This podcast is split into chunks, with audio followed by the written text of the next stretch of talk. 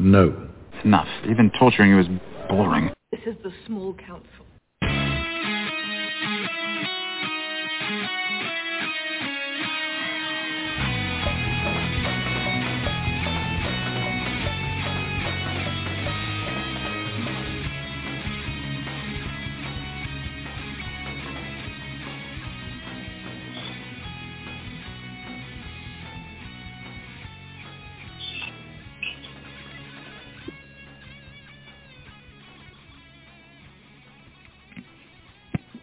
Hey everybody, it's another episode of Small Council Radio.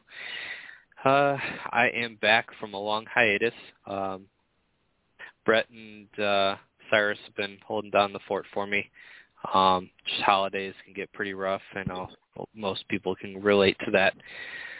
Uh, today, uh, kind of to as a way of coming back, going to do a giveaway show no real topic, just going to be talking about a bunch of random stuff. Uh, if you saw the link uh, soon enough, um, if you call in, uh, you'll have a chance to win a starter box of your choice uh, out of the options that I have.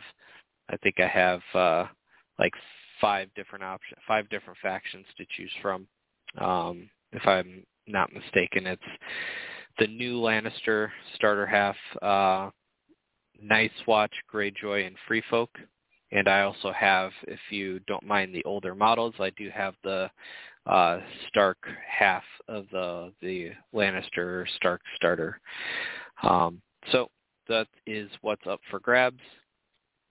Uh, pretty much whoever calls in uh, has a chance uh, to win it.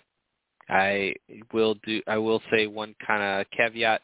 If you are overseas, um, I'm sure it's no surprise to anyone. Shipping is insane at the moment, so I just ask that you uh, kind of meet me in the middle to cover shipping. Um, you could also probably cut down on shipping if like we figure out a way just to ship the models and or anything that's in the box that you really want. Um, I know a lot of the cards are going to be obsolete uh, depending on which starter you pick. Um, you know, a lot of people could care less about the tokens, that sort of thing. I know the last time I gave away a starter, they literally only cared about the models, but that's completely up to you. If you want everything, I will do my best to make it worth it. Um, especially if you know maybe you want the box and so we kind of just have to ship the whole thing but we'll figure it out. Uh you know with that said uh you know i have on with me for this show uh brett. Thank you for uh joining me. Thanks thanks for letting me on today. Yeah no problem. Um so what's uh what's new with you Oh, um, unfortunately, I'm, I'm sure that I'm not as busy as you, but I've been a little bit busy. I haven't played in person as much as I'd like, but I've been playing a lot of TTS. Um, it's just been really fun tinkering around, exploring some things. Uh, I've entered a couple of online tournaments. That's not anything uncommon. Uh, I've circled back to Night's Watch a little bit, playing them, you know, relatively competitively. It's it's definitely a change of pace. I took a break from them and was playing Baratheon, Stark, a little bit of Martells, Greyjoys, um, Lannister stuff, trying to avoid like what we know is is good meta wise, and then on a whew, went went back to Night's Watch. It was uh, definitely uh, returning to some pretty pretty decent tricks and some pretty cool stuff that they can do. So it's kind of it kind of really just refreshed my my interest in Night's Watch. I really like the way that they do. It, it does feel like a knife's edge, but if you manage to pull your plays off at the right time, do things properly, you know, mind the tempo, mind what's going on, that round, the next round, and all of that, you can do some really nasty stuff and snowball a game. But again, it's a knife's edge. If if you play, if you make mistakes, do a couple of things wrong, they can definitely be beaten. But when they're when they're played well, they're tough. Yeah, I agree. Um, yeah, as far as myself, uh, I haven't really played almost anything in a in an entire month. Uh, it's been quite a while. Um, as I kind of already mentioned, holidays have been a little crazy for me this year. Uh, I actually haven't even touched three weeks, which is extremely odd for me. Uh, I'm normally, you know, like every other day painting something, especially because I wanted my Martells to be. I just wanted to hammer out and get all my Martells done, and I'm sitting over here with I think like two units, uh, a bunch of the characters, and like two units painted. Um, so a little disappointed in myself for that. Uh, like I said, I, I was really hoping to hammer it out, especially now that they have a bunch more units out that I have to go out and buy and prime and magnetize and then paint those. Um, especially with Adepticon kind of on the horizon, I was really hoping to have um, at minimum uh, the whatever it is I plan to use at Adepticon painted. Let alone, you know, I'd love to just have it all painted, but you know, it's it's a work in progress. Um, and then I want to mention anyone that is listening that does call in. Normally, I kind of vet everyone. I you know, uh, step away for a moment while some you know the other hosts talk, and then kind of vet everyone to see if they want to come on, because uh, there could be a potential lot of callers for this one. Um, I'm just gonna kind of if you call in, I'm just gonna you know one by one. Uh, you know, just uh, add you to the call and um, you know, kind of get your thoughts on the state of the game, how you feel about it, and this and that, and um, uh, then I'll have uh, I'll write down everyone's number that had called in, and then randomly pick pick one.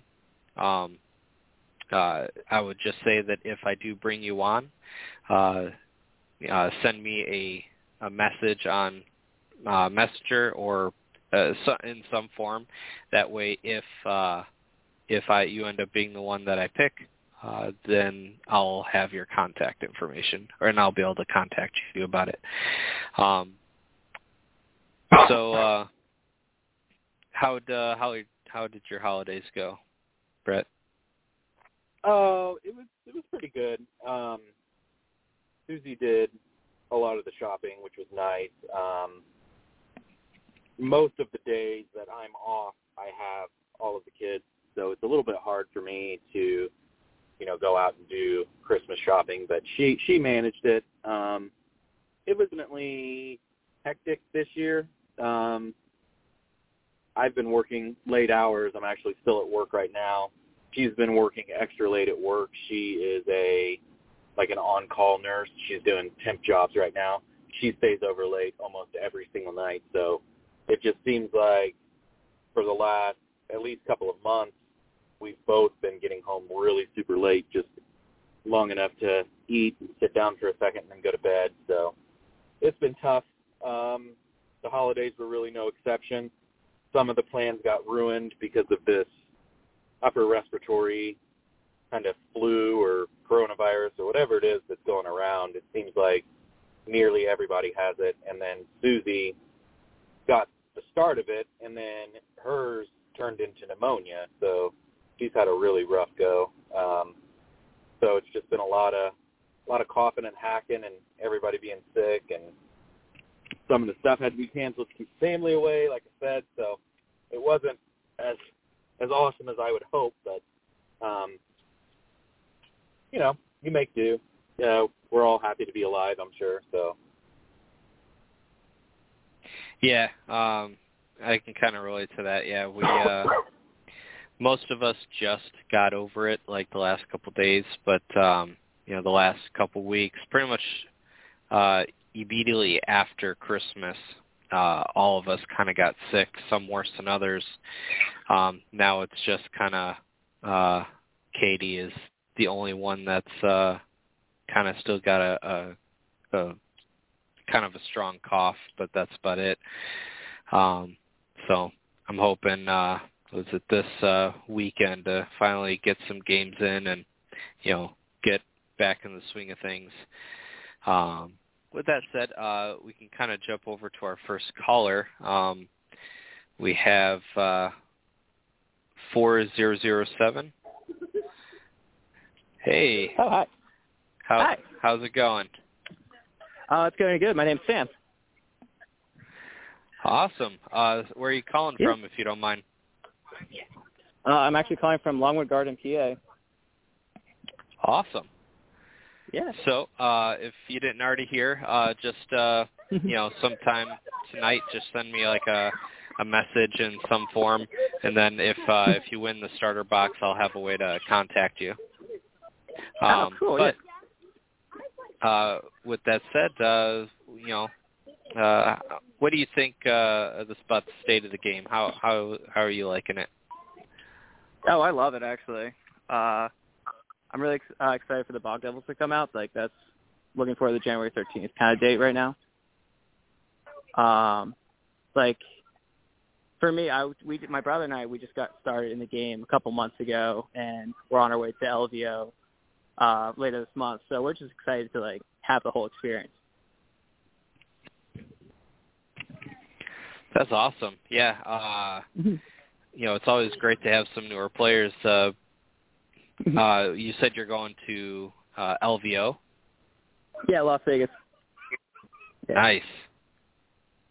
Brett, uh, were Yeah. you gonna be going to that? I forget. Uh, it's Oh, pardon? oh he he was asking if I was going. It's it's kind of up in the air a little bit. Um, it really depends on Susie's schedule and then how how everybody is doing. Um, her parents are really about the only ones that watch our kids, and they're they're definitely a little bit older. So if if anybody's sick, we try not to even bring them around. So it it, it might get derailed. I've I've I've paid for everything. I might end up having to call that in again. It's really unfortunate it got canceled last year for the same reason. Um, everybody was sick. It was too stressful. It didn't make any sense for me to leave town for three or four days for gaming. I have to prioritize what's going on at home over that. So I'm still cautiously optimistic that I'll be able to go, um, particularly because Slavek is coming in, and uh, he's coming in from Poland. I really want to meet him, and I want to meet in person a lot of the guys in this community. So I'm hoping that I can, but I'm, I'm not 100% sure how it's going to shake out. So, uh, uh, to our caller, um, what uh, factions uh, did you start up and your friends start up? So uh, I started out with Starks. Um, I had this. I bought the uh, Kickstarter set back when it came out in 2015, but got married, had a few kids, sold that, and then my brother and I just got back into it. He's playing Greyjoys right now, and we have a few friends. We just kind of want to get all the factions, really. Nice. Yeah, I mean that's the best way to go about it, I think. Uh, but Mhm. yeah, Starks and Greyjoys are definitely uh, super fun. Um, they're very high on my on my list of things I love to play. Um, how uh, how big's your group at the moment? So uh, we we decided to go to a local game shop in our area. We just thought it'd be easier to kind of go out and have join the community that way. So we went from a game shop that had one player, and so far we have like a Discord channel with like 20 other players now. So like uh, just joining into the hobby, like the the local community group. So right now, like our game shop that we play at, there's like 10 on average. I think there's 20 in the Discord who are all getting interested in it. So it's been a lot of fun to like build up the community that way by just gaming, getting one starter set at a time. Are you guys? Uh, do you do casual tournaments or have any plans to start doing them? You don't. They don't Yeah. have to be super competitive, of course, but Yeah, yeah, and uh, that's kind of like how we all are. We just like playing, but I think in February we're planning on doing like a campaign, using like either like the Game of Thrones risk map or the board game map, and just kind of like do a turn-based strategy army builder game. oh, that's cool. Yeah, everyone Yeah, in our I group think- are like, oh, go ahead. No, you you can go ahead. I didn't mean to cut you off. Go ahead. No, it's okay. Um, we all like really just casual players. Like they, we're we, my brother and I, brother, like, yeah, we're going to a tournament. We bought tickets to the tournament before we ever bought a starter box. So we kind of joke that we're you know top tier, and then we just kind of play around. We lose immediately. We just have fun. It's a great group. Yeah, I mean, having having fun and playing is the most important thing, and I think, I think going out to LVO, you're, I think it's going to be a great time just because, for the most part, I don't have the full list of attendees, but I'm in a, a group chat, and I know almost all of the people in there, and I know that they're awesome. I know they're going to make sure that it's a really great time for everybody. So it's super exciting. Um, yeah, I think you're doing it the right way. Getting getting into even casual little tournaments or campaigns or whatever, whatever it takes to get you exposure to every faction that's available and let you see some of the things that they do. That's the best way to really experience this game. Um, you want to get a little piece of everything and see every faction played, and then kind of opens up your mind to some different stuff that you can try out.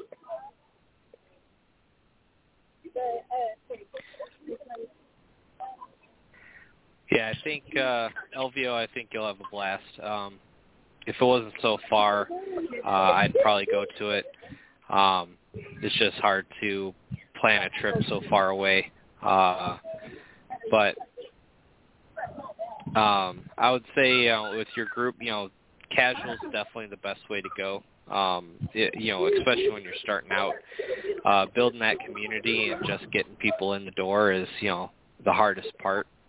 Uh, so I think you know you're you're off. You guys are off to a good start. You know, you have a good. Uh, sounds like a good, you know, number of players to kind of, you know, get things going. No, I agree, and it was just something fun that you know a couple months ago my brother and I saw this and we're like, uh, we got time off in January, might as well do something crazy, and we thought, hey, let's go to a competitive tournament and just try it out. Any uh any plans on going to Adepticon? Uh, trying to figure it out. I have two girls uh, under two, so it's like it's tricky. So hard hard to debate my wife and saying, "Hey, I'm going to Las Vegas for a month." Okay, and then say like, "Oh, I'm going to go to Adepticon too." She goes, "What? What's this?" but I, ideally, it'd be great, but that's a between that's a different discussion. yeah, um, I I'm pretty fortunate. I only live like 40 minutes from Adepticon, so it's uh it's a lot easier to swing. Um I usually only have to take like one day off work and then I just drive back and forth each day. Uh but if you if you guys end up going to that, I'll definitely see you there. Uh I know Brett uh plans to be there a bunch of people just cuz it's a it's a lot closer to a lot of the, you know, since it's in the Midwest rather than one of the coasts. Mm-hmm. Yeah, but yeah. Adepticon is definitely a staple for me. Adepticon and Gen Con, it's relatively certain that I'll be able to swing those. Again, that it's close. I don't have to schedule a flight out there. And if something happened, like something did happen last year, and since I was close, I was able to get that resolved. If it had been and you know I was waiting on a plane, I would have been kind of screwed. So um, Adepticon is definitely easier to pull off because I had to go the first day, and I just went the next day. All right. Well, uh, I, I really appreciate you calling in. Uh, like I said, definitely send me a message on Messenger or some form, uh, and then I will let you know if uh, if you win the starter box. All right, awesome. Thank you so much. I really appreciate it. Love the podcast, guys. Yeah, thanks, thank you. Thanks, thanks for coming on. Uh, pleasure. All right, we actually have another caller. Um, we have caller one zero two nine. Thank you for coming on. How's it going? How you doing, guys? Pretty good. So, where are you calling from? I'm calling from San Antonio, Texas. Nice. Uh, so, uh, if my you didn't already, yeah, I was gonna say if you haven't already heard, uh, um, you know, just send me a message on Messenger, and uh, that way, if you win the starter box, I'll have a way to contact you. Um, but uh, with that said, uh, kind of, what are your thoughts about the game uh, at the moment, like the current state of it? Well, uh, mostly um, I'm a Stark player, uh, hardcore. Like I know moving from that faction just because uh, I actually learned it from my friends uh, little by little. It's my first miniature game. Uh, I've been having a lot of fun. I've been having ups and downs because the Starks, for some reason, they're always ending in the top tier, even if I'm very bad on it. I always have like I think my record is like a hundred loss before I win a, even my first game. But uh, right now the faction stay is good without being overpowered. Do I want a little bit more love? Yes, like any fan from the Stark players, I always love to have more. Of course, uh, it's too much to for ask for Simon and Fabio and uh, all the guys over there to just uh, always be the best. But I think uh, it's a good point for a person that just started learning miniature games or war uh, tabletop game to start playing uh, the song Ice and Fire because we have a lot of factions, a huge diversity. Like each faction plays way different, each commander plays way different. Uh, the only thing is, I wish I know how to encourage more people to play it or to grab more fan base or get it like a little more developed. And in my area, we have a good group, but there's always gather small groups, so it's kind of hard to get gather everybody. I don't know if you guys have the same problem or. Yeah, I think it's probably mostly a universal answer. You know, I think, as Dave said before, getting people in the door and getting them to to touch the game is the hard part because the game does sell itself. As as you mentioned, there's so much diversity. Um, changing an, an entire the way the army feels, the way that everything plays is as simple as just plugging in a different commander and some of the other unit choices that you have, maybe even mixing up the attachment. It's far different from you know uh, other war games where you've got to you'll have so many models and then you know you can't you can't just like I don't know. I'll, I'll say Warhammer. Like if you were playing like Chaos Warriors and you couldn't like do too much with your heroes to completely mix up what the Chaos Warriors do. So you had what you played and then maybe some other stuff in reserves if you wanted to try. But it's just different with Ice and Fire because you can you can take a unit and then see how they function and say, well, this unit would have been stronger with this commander because his cards play better for this unit. And, and it's really that simple to get a, a totally new army, basically, because it just plays that much differently. Um, and the rules are simple to pick up. Um, everything's pretty straightforward. There's a little bit of, you know, rules lawyering that's needed in some situations, but they're pretty few and far between. So I think as far as doing demos and getting people into the mechanics of the game and getting them hooked is easy. Um, how you get those people in the door, it can be difficult. Um, you a lot of it's word of mouth, um, but setting up demos at the store, you know, if you see guys shopping around looking at the Warhammer stuff, you gotta kind of grab them over and say, hey, you want to check this game out? It's uh, the rank and flank style game. It's cheaper to get into than Warhammer. You know, in our opinion, the rule set is more balanced and more fair if, if that's how you feel, and then get them to play. And normally, a person that does a demo is going to be interested in, in playing the game. No, you're right. Uh, I really appreciated all the uh, the last shows that you having explaining the rules because they've been so helpful, especially to me when I have a hard time to understanding. And I I know uh, you can tell. I mean, English is not my is my second language. It's very hard sometimes to like, well, what exactly this mean? And when I have my friends and everybody, and we gather it all together, and like, well, we find this information in here and we can get to Discord or we can get to Facebook or any other platform to try and figure out. And I want to say like when we find a problem, 80 to 90% of the time we we find the solution. Yeah. Yeah, there's a lot of resources.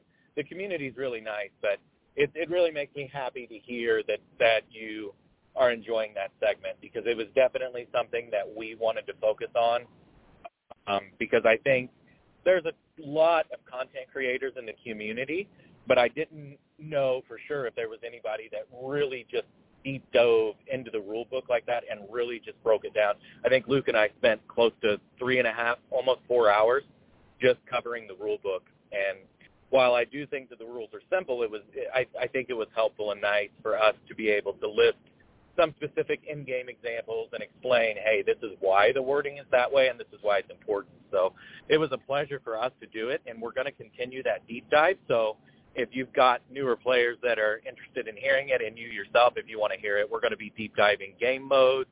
We're going to be deep diving the terrain and the terrain rules, and maybe give you some tips as we're breaking those down how you'll want to use them.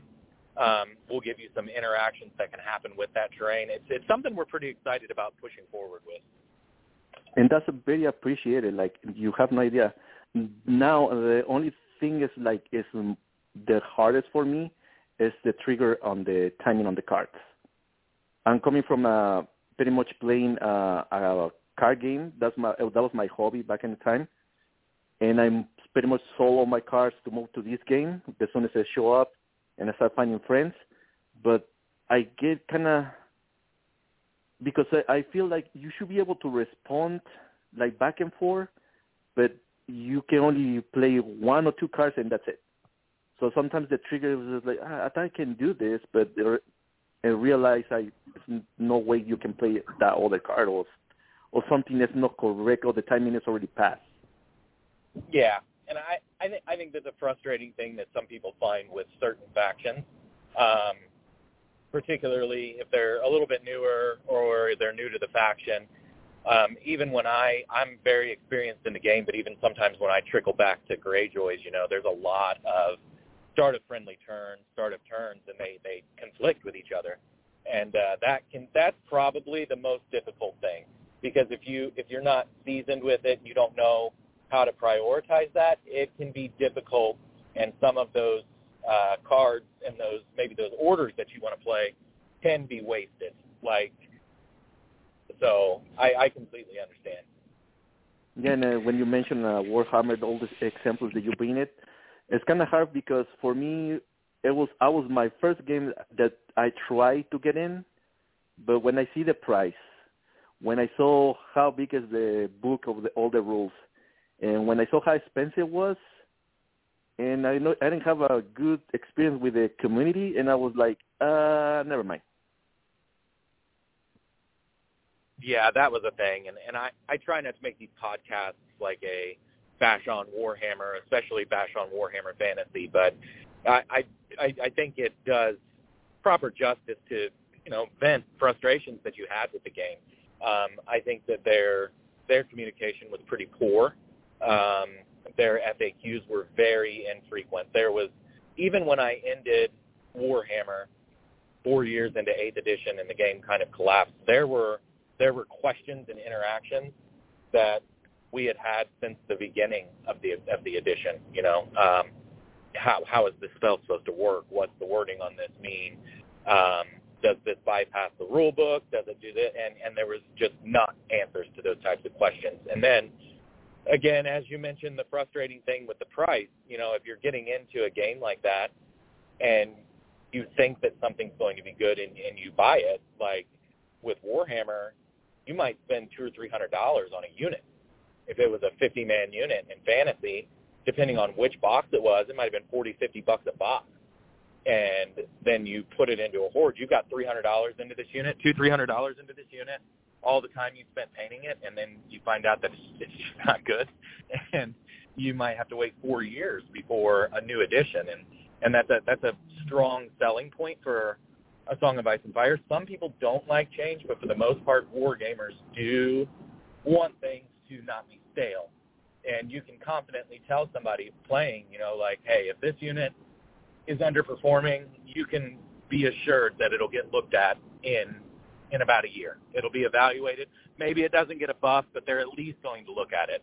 And if something's way overperforming and it's blatantly obvious, they're going to take a look at it and they're going to rectify it. Uh, what do you think about it, Dave?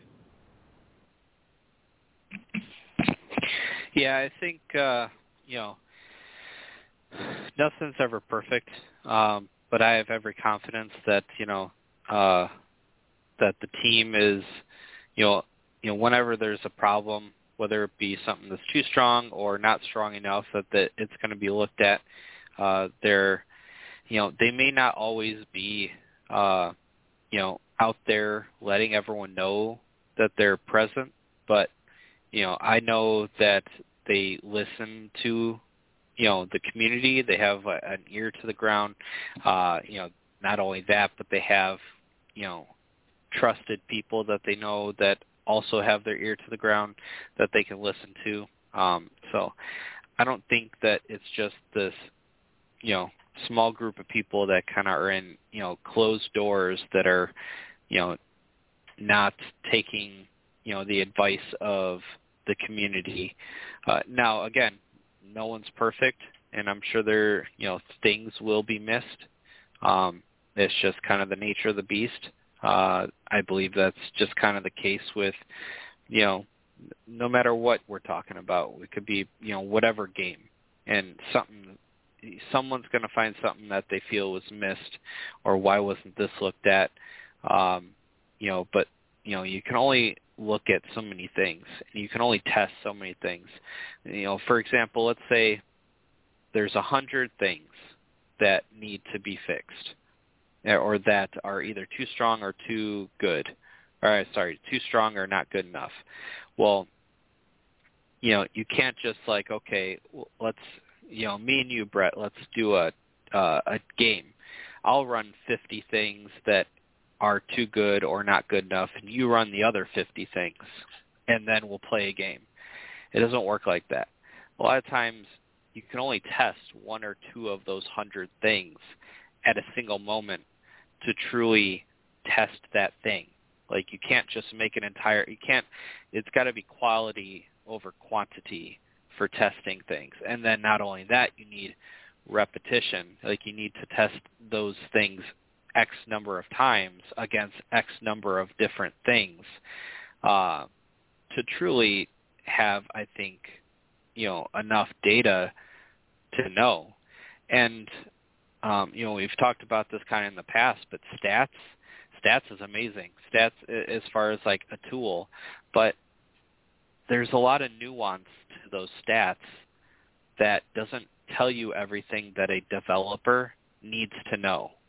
Uh, you know, I, I'm no developer, but you know, I've talked to Fabio and other developers enough to know that, you know, and even just listen to Fabio talk on other uh, podcasts or you know on other things where he talks about all the things that goes into what he needs for data in order to make a, a decision on changing something and or even just initially releasing it.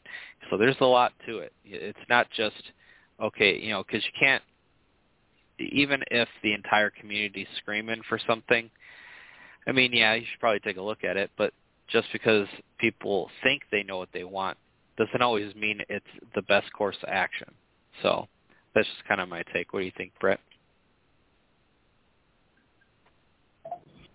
Yeah, I think I think they've got a good system. Um, and to say that the, the, the developers have a a knack for this, a, a talent for this, is an understatement. Like uh, the caller here is, oh, if you played Stark in just the 2021 versus the season one 2021 start, a lot of those changes were just really subtle. But I have picked up Stark after season one. I played them a little bit in 2021. It wasn't super great. Everything hinged around Eddard NCU basically. Now I think Starks are super flexible. I think they there's a ton of things that they can do, and I think they actually function the way that they had designed. Um, even as far as uh, getting stronger as you die. So th- it was just uh, a couple of minor changes. Not to cut you off, um, the I have two callers uh, kind of in you know waiting around. Don't worry, I see you. Uh, I'll have you guys jump on in a in a minute. Um, so don't go nowhere. Uh, but yeah, I, I definitely agree with you, Brett. Um, uh, to our current caller, uh, so um, before we uh, you know let you go, uh, is there anything else that you kind of wanted to mention? No, uh, pretty much. Uh, uh, thank you guys. Thank you for all uh, you guys doing. Uh, it's always been uh, one of the tools I use the most when I'm trying to fix something, when I'm trying to learn something, when I'm trying to fix my way to play. And I want to say, like, thanks to you, have been pretty much improving every month. Every time I try and come back to the game and uh, have a game with my friends, they always tell me, "Hey, from I have this game says the Kickstarter. From that point to right now, it's just been a very amazing experience.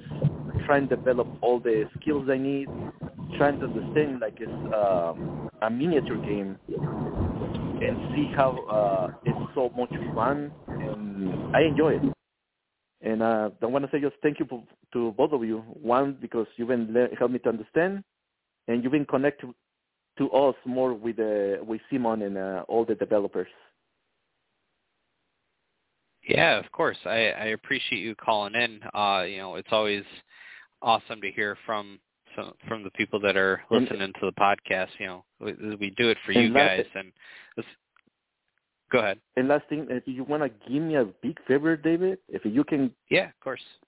If you can, uh, you know, just just as a friend, just mention to Fabio the Stark Outriders, just need a little bit of, of love, just a little bit, just, just just a tiny twitch. I don't know. Maybe you can hook me up. You know. Morale, morale two, right? Um, I want to say only attack three. That's it. That's all I need. That's all I need. I don't yeah. need anything else. I don't need anything else change. I'll see what I can do. Thanks. All right. Thank you. Appreciate so, it. Yep. Thank you for calling in. Bye. All right. So I, I see three callers uh, on on hold. Uh, I'm just going to have you guys come in uh, in the order that you popped up. Uh, so next up, uh, we got caller 8096. Uh, thanks for calling in.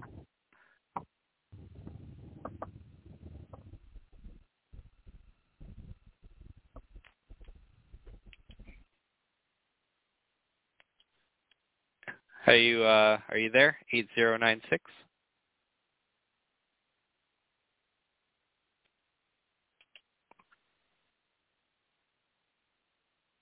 So I'll, I'll try back with you uh, in a minute. Uh, let's see, caller 6393.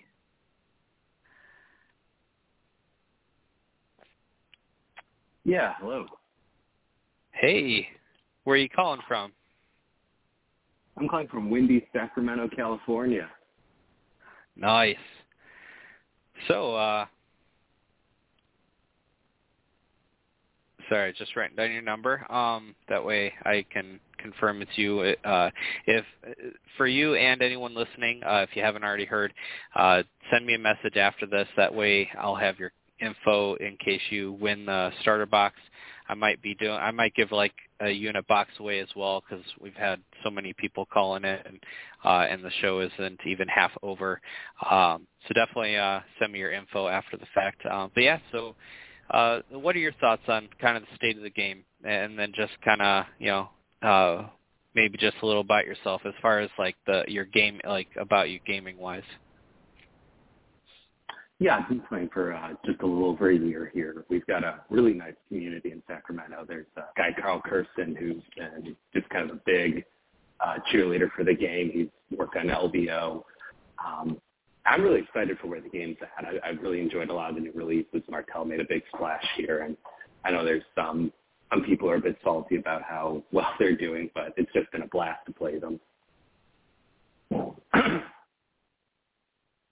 You said Martell's. Yep. Yeah, yeah, it's a lot of fun. Especially fan skirmishes Yeah, I agree. Lord. That that turned out to be great. yep. Yeah, I, I love Martells. They're I, I'm not gonna lie, they are my favorite army at the moment. Um, but they definitely I've played them so much recently. They definitely give me a headache. They are they are not easy to pilot. Like there's a lot of nuance to the order in which you need to do things. Yeah, I definitely agree, and especially if you kind of get the the right card draw, it feels really good. And if you're kind of fishing for the cards you really wanted, you know, if you get sand diplomacy round one, I, I feel like that's one I would usually chuck. I Yeah, I, I actually um, I find sand diplomacy hard to use no matter what. Honestly, it uh a lot of times it ends up being detrimental to me, so I get a little bit skittish Yep. about playing it. I would hope that I mean I don't know if it, if, if if it's their intent. My my biggest issue with sand diplomacy is that it doesn't currently stop like Petyr Baelish from switching the zone. It doesn't stop Melisandre from doing the test, Pycelle from placing a weakened, things like this. But it stops Oberyn from you know influencing, and uh, so it's uh, it's I, I feel like it's either I just take it because it's not going to mess with their NCU anyway, or I um, end up getting really no value out of it. So it's it's not awesome. The Hurts weakened token Doran. kind of yeah, it does hurt Doran. Yeah.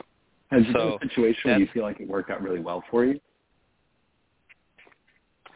Rarely, but I would say uh it, the funny thing is, is even though it I feel like it hurts me more than it helps me in almost every situation just because I play it. I just I'm like, you know, it feels wrong to to ever discard a card when you can just play it. Does that make sense? Like I understand like at the end of the round, like you're like, okay, well I'm not gonna hold this card, so let's get rid of it and draw something else. But if you actively can play a card, like if a card is that bad that you don't even want to play the card, that's an issue. Like I understand not wanting to hold on to cards, but if like you if a trigger passes and you're like I can play this card right now and you say no, then I think, you know, something needs to be looked at a little bit. But uh with that said, even if I think it's going to hurt me, I play it. It just feels wrong to not play it maybe at the end of the round uh like let's say I drew it um with the letter and because the obviously the starter round has already passed. I won't hold it for the next round to play it. I'll ditch it and then draw a card. But if I have it in my hand already and then it's the start of the round I just I don't know. What about you Brett? I, to be honest, for me, um, the most value that you, I can get out of it is get, getting the weakened token. You know, uh, putting sand diplomacy down on a zone that I know that they're intending to claim, like swords or something, and then they claim it and they get weakened. Um, even if I don't blank the NCU, the, the weakened token, it's not. It's not like it's a terrible effect. I just feel like the card was designed to be something like a kind of similar to intrigue and subterfuge, but you know, a little bit more diplomatic. Um, and it's just unfortunate with the wording on the card that it allows a lot of NCUs to fire off their ability and ignore that effect. Is it intentional? I don't know because I didn't design the card um, or test it, so I don't know. I, I can only assume, and it's never really safe to assume because I think the the levels of layers of madness from these developers it's kind of uh, elusive because everybody assumed that Gilly was going to get fixed and there were two FAQs and she wasn't. And so well everybody was assuming that she was intended to work this way but they haven't fixed it. So maybe she was never actually intended to work the way that we want her to work you know? So it could be the same with sand diplomacy. Um maybe they were very well aware. Um, so would I would have to we'd have to get Fabio on the show and ask him specifically. We we asked him about Peter and Doran, and we got our answer. So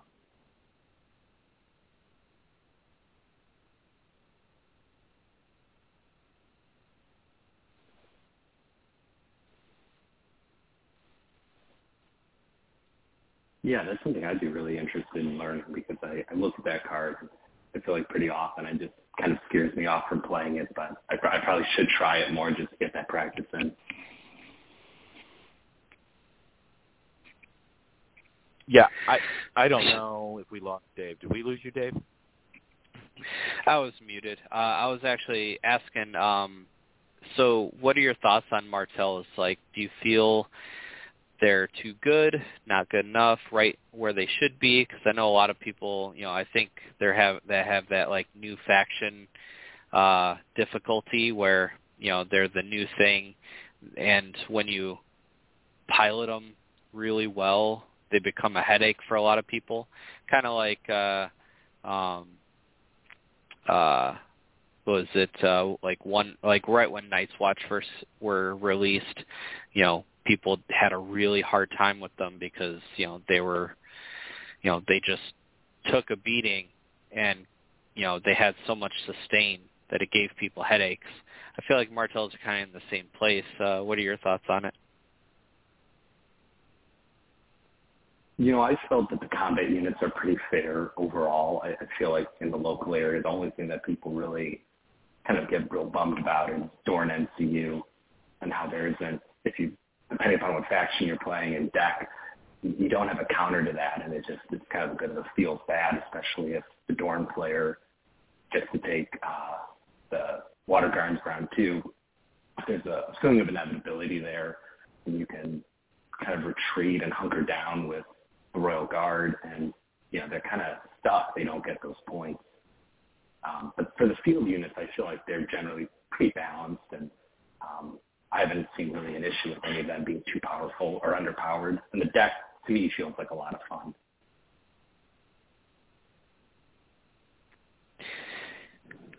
Yeah, I agree. I, I, the more I play Martells, the more I actually don't like playing Doran.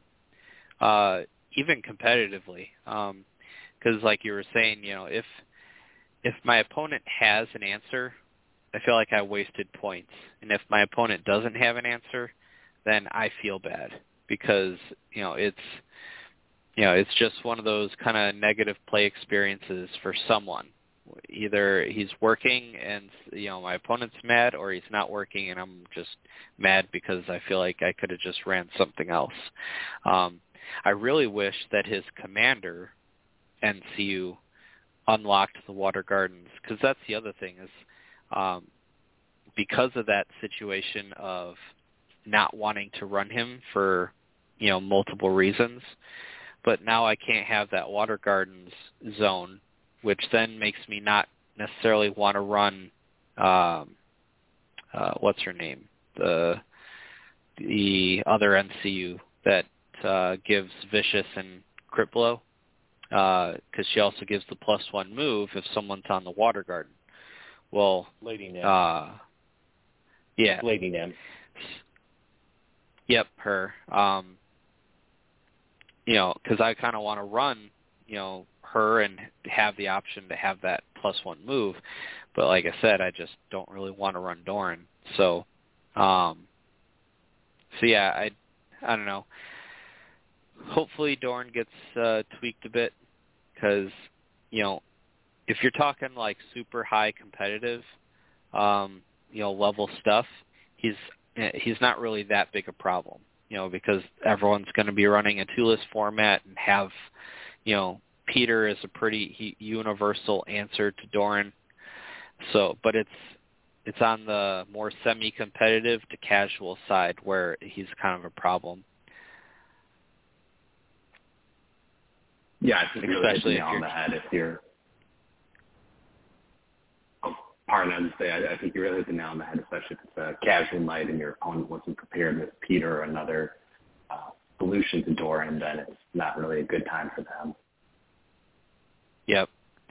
Yeah, I think uh you know, well, especially you know, you're playing casual, and um, uh, you know, I know most, not everywhere, but most places, it's just, oh, you want to play a game? Okay, cool. All right, bring out a list, I bring out a list. It's not, you know, there are some communities where they'll do like a two-list format for casual, but really it's just, okay, I bring a list, you bring a list. Oh, okay, well, you're running Doran. Well, I didn't run, I don't have an answer to that, you know.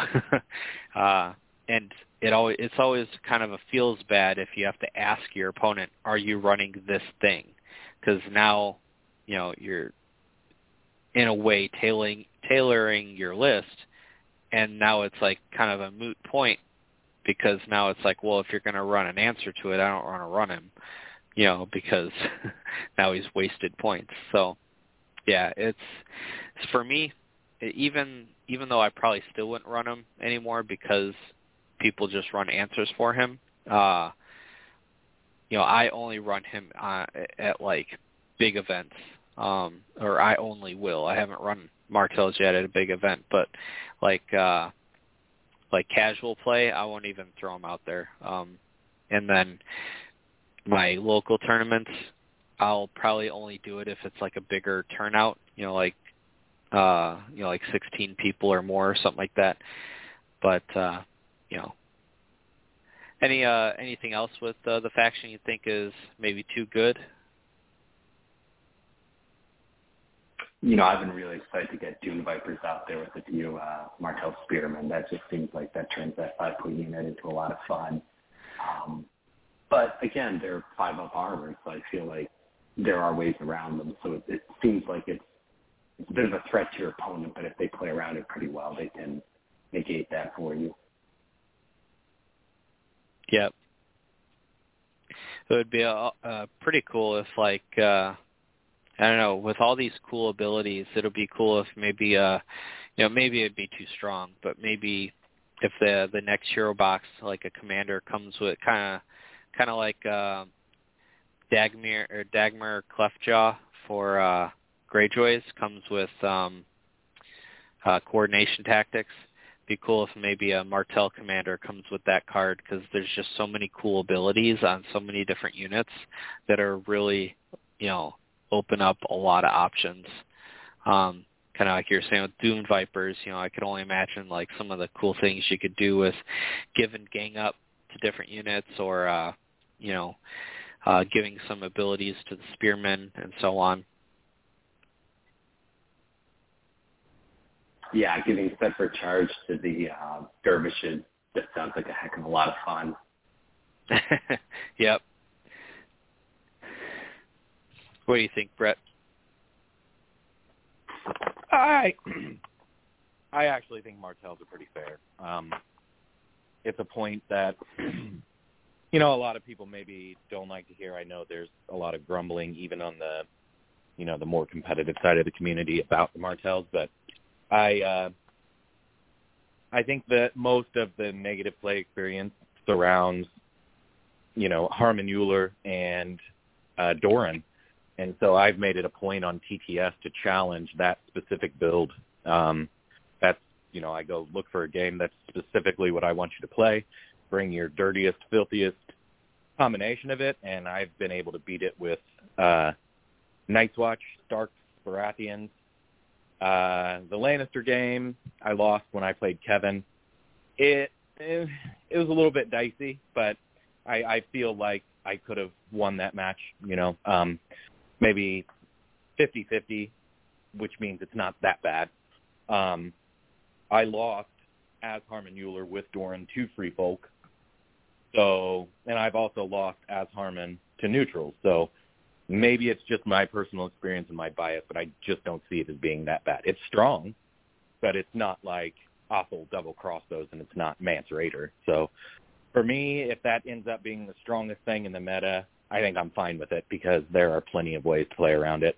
I think there's still an adjustment period where some people haven't, you know, gotten used to playing them yet. But I think, as Carlo put it when he and I talked about it, I think when you're playing Martells, particularly when they have Uller and or Doran, you have to view it as you're the attacker and they're the defender. You can't play this passive long game that a lot of players like to play against Martells. You're, you're going to lose if you try to long game them because that's exactly what Martells do is play the long game.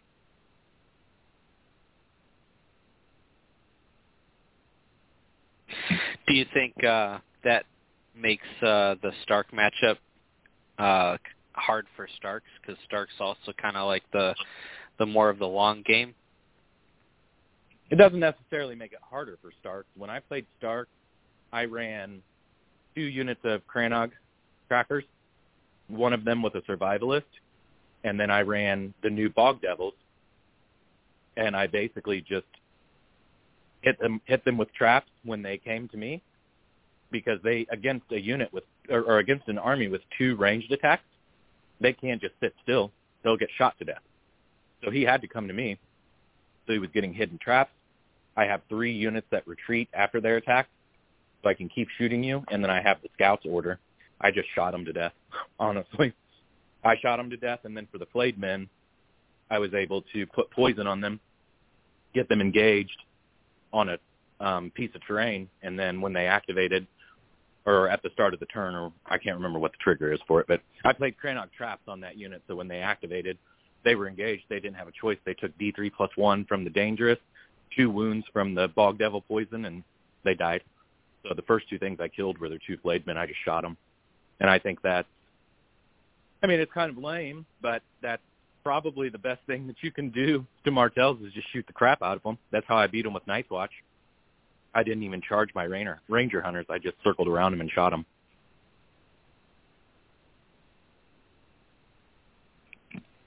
Have uh, uh, to our caller, have you had any difficulties with the with the Martells, whether it be just you know how, like how much uh, nuance there is to them, or like maybe a matchup in particular?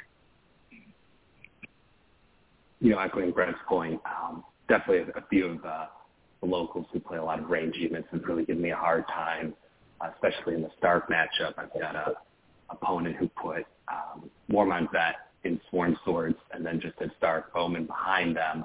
I couldn't get to them, and he's constantly pelting me. Uh, that was really difficult, especially when Shield Wall doesn't stop ranged attacks. And um, you know, if I had some bad luck with my morale tests, then yeah, it really gives you a hard time. I would say one thing to try. I've been running them a lot with my Martells, uh, some Stormcrow archers, especially if uh, if you don't mind running Doran. Um, you know, I, I'll run Doran with uh, Ellaria and Oberyn. That way I have three NCUs. There's six total spots, so I can always get uh, all three on the board. And then uh, because the uh, Stormcrow archers want those three zones for those buffs, um, a lot of times because your opponent's trying to stop Doran, even if they can stop him with, let's say, like Peter and doing the stuff, uh, you know, it opens up a lot of spots for you to get uh, get them with, uh, you know, with the rerolls or the vulnerable token when they shoot or the sundering or, you know, I had uh, one game where, you know, with Peter, you know, it makes it actually pretty easy to get all three zones. Uh, and then it really puts a lot of other um, ranged units to shame uh, when you can consistently get two uh, or even sometimes all three effects. Uh, it, time will tell if they get a, a long-range unit, what it'll look like and how good it'll be. But I think Stormcrow Archers, uh, in my opinion, have found a really good home with uh, Martells. Yeah, that sounds like a lot of fun. I've actually had really good luck with um, Doran NCU along with Ellaria and putting Walder Frey in there, knowing that I'll get that sixth spot and be yep. able to use him and attack at the end of the round. That yeah, that that feels pretty incredible. And even uh, you know, Tyene, uh, I'll run like a, a Doran, Tyene, and Walder, because then uh, you poison the crown, and then if they take the crown, uh, their NCU will die. But if they don't take the crown, you Walder the crown uh, on the turns uh, on every turn, so that you go first, which makes you allow uh, allow you to Doran the spot you need every turn. Um, that's a you know a combo that works pretty well. It stops uh, the Peter um, it won't stop like uh Olenna or like Intrigue and Subterfuge from turning off Doran, but that three NCU combo does shut off the universal little little finger unless they take the crown with an NCU and kill it essentially. Um, that's the only way to kind of stop that combo. Yeah, I'm gonna have to try that. That that sounds pretty great. I mean, granted, you're spending 13 points in NCUs, so you, you definitely are putting a big investment in it. But you know, it's especially if, like, let's say you're in a tournament, but you know everyone is going to be running Littlefinger to counter you, uh, and if you're doing like a two-list format, you know, you can you know run one list with those three and uh, you know and go that route. Uh, it works. Um, I like it, but it's not really my play style. So I played it for a, uh, I played like six games with it, and it worked really well. But just wasn't my play style, so I kind of mixed it up. But it's definitely an option. All right. Yeah, I think so, exactly uh, like Brett was saying earlier. Oh, go ahead. I want to say, just like Brett was saying earlier, I think as, as Martells catch on and people get more used to them, you're going to see Petyr a lot more often. And will have to come up with an answer, which sounds exactly like what you just did. Yep, exactly. Yeah, because you know, unless you got uh, like a Lannister or Barath- like a Renly Baratheon player, um, you know, there's not a lot of great answers to Doran, uh, and so the universal answer is Littlefinger. Um, and a lot of people will still run just Littlefinger over running uh, um, Olenna, even though I think for one point more, Olenna is uh, the easy option if you're if you that's if you're afraid of Doran. Um, but uh, yeah, Littlefinger is so universally uh, a counter to Doran that you know that the running Tyene, Walder, and Doran is a great uh, a great you know counter to that counter. So, but uh, but all right. Uh, thank you so much for calling in. Uh, don't forget to uh, message me, and uh, good luck with uh, winning the the starter box. Yeah, thanks a lot. Thanks for being on. Thanks for coming on. Yeah, thank you. Yeah, thanks guys. Bye. All right, so uh, I'm going to go back to uh, caller 8096, uh, see if you're, uh, hey, are you, uh, you there? Yep. Uh, yo, yo, uh, first time listener, first time caller. Awesome. So, uh, where are you calling from? I'm actually I'm calling from Chicago. Um, this actually this whole thing is like bringing back so much memories to be honest with you, because uh, I used to uh, be on Blog Talk and everything's just I guess flooding. It's all flooding back. nice. Yeah, I I did blog. Uh, I used to play a card game, uh, Dragon Ball, uh, Dragon Ball Z card game uh, that was made by Panini, and uh, I used to do a blog talk um, show on for that game. That one I was just the co-host, or uh, you know, my friend had started it and asked me to join. But that's where I got the idea to do blog talk for uh, for this show for for this game. How long have you guys been so, on then? Uh, how for this for small council? Oh sure, yeah, yeah, yeah, and and you too, because I mean, seems like you've been on for a bit yourself.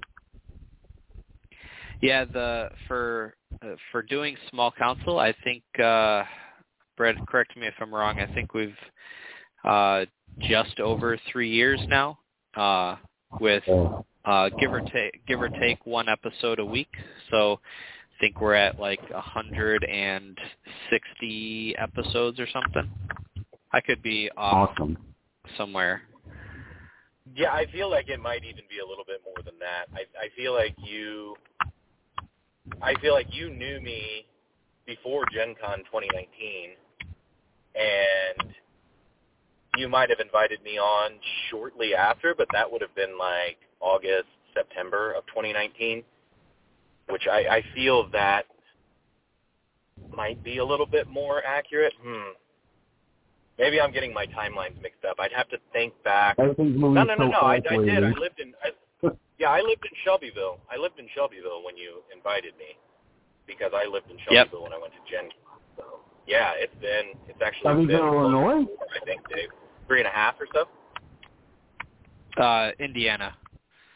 Oh, okay. the other Shelbyville. But I'm Probably actually every- uh, I'm just I'm just north of uh Chicago, so not too far.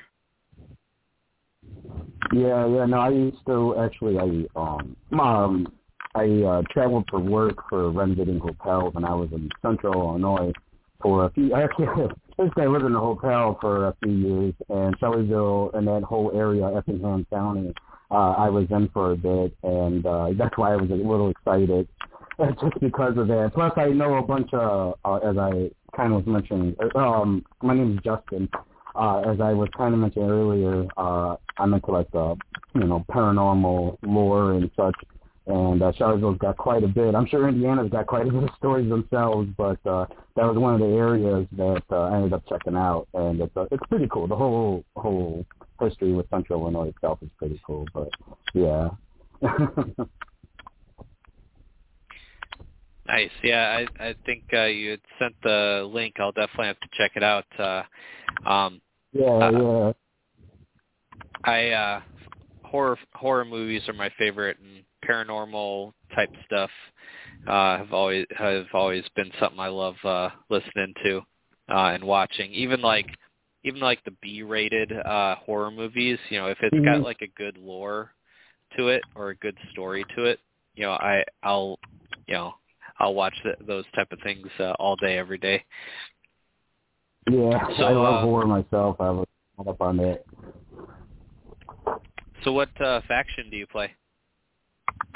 Well, actually, I, I think this is all just great to be honest with you because it's just random, and uh, I'm I'm literally trying to get into it. Uh, I'm into Warhammer, and I kind of just got into it literally. I think at the end of 2018, so technically at the end of eighth edition, and um, I didn't play that much because of you know the whole COVID rules and whatnot, so that didn't help. But uh, uh, I've been playing this, and uh, I play tabletop games, you know, from like Horrified. I do like, you know, model type games and such, and uh, I do D and D and Pathfinder, mostly Pathfinder. I feel that uh, that's one of the better uh, role playing in that sense of like mainstream stuff. But uh, I had a couple friends that were getting into this, uh, and um, I'm partially I'm kind of, you know, pushing it because, you know, I'm not a huge fan of Game of Thrones, but I do like the lore. But uh, my girlfriend is, and uh, I do like looking for games for her, for me and her to play. You know, we play Magic. Uh, she played a little bit of Warhammer with me, and uh, you know, whatever, whatever else we can play board game wise. But I felt like something like this a little new for me, uh, since I do like getting into tabletop, and that's something like, uh, you know, just overall with you know, the army type stuff. Uh, I really do enjoy, and I think something like that for her and I can do on a rainy days. But since you know I'm involved more, every every time I hear people talk about it, I just get more involved. I watch videos, and then I just literally listen to you guys talk about the Martells, which is interesting because you know I, even though I briefly looked into it, I don't know how. Maybe maybe just lore wise and from the you know the show uh, I was just drawn to the Martells, you know, automatically. But uh, you know, part of it was like I, you know, I want to try try this. That would be the fashion I would be interested in. Uh, mostly, partially uh, by the rule of cool, if people know what that is. But uh, the other is because I'm a little bit of a fan of the character uh, before before he got crushed, essentially, and uh, you know, and that uh, was the last we've seen of uh, the Martells in that sense. But um, you know, just overall, just the lore, the way people keep talking about the gameplay, and uh, how it's you know simplified in a sense. You know, even my friend who's getting involved, he's like, "Oh, dude, you're you're gonna like this. You know, you're gonna love the streamlined. You're gonna love how this is." I play Commander with Magic as well. Of course, many other modes, but Commander is my favorite. And uh, you know, he's like, just this is the mix. As I thought Warhammer was, he's like, no, this is really the mix of literally all the things that I would, you know, like about tabletop. So that's mainly the reason why, you know, I'm more more or less getting involved is for a little bit of the hype uh, that people are trying to get me involved in, and I literally was looking for something that my girlfriend and I can play. You know, almost all my games, like every from, from Magic, uh, Planeswalker decks, something easy to start with, and then I have many decks I play around. So anyone who can come over, even with Warhammer, uh, I have a few factions that we could start to play. And I always felt, I don't know why, but I always felt like if I was getting involved with gaming, gaming's for everyone. So why not, you know, uh, kind of branch out like that?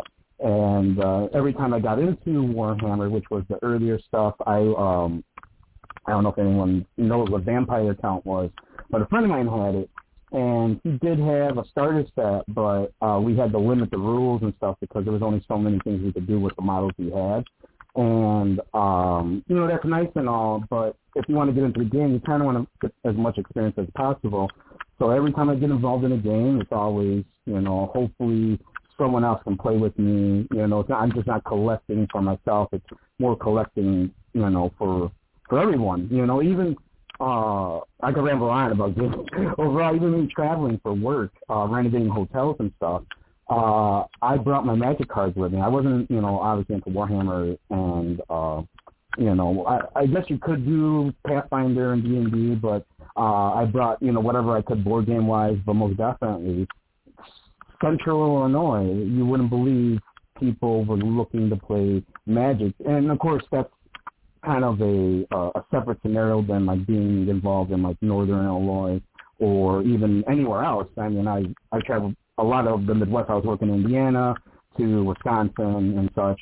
Uh, but uh, my time spent out there was surprising to know how many people were involved in Magic. And then I just found out uh, they had a shop who's just starting to get in Warhammer in uh, Effingham, Illinois.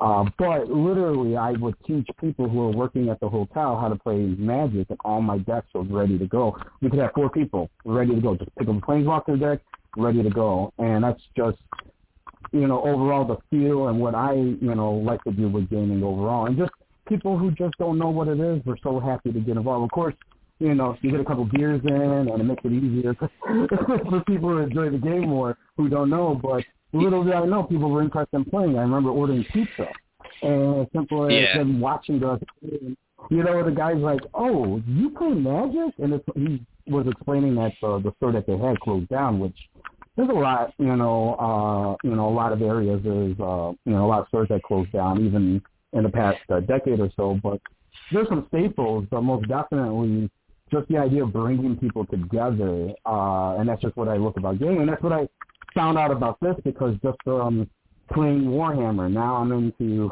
you know a few other things, and then now this came up, and I was like, holy heck! And I was just so that my friend was explaining it to me, and uh, yeah, I mean it's literally just kind of word of mouth and just a love of games and everything that kind of got me involved with it. Yeah.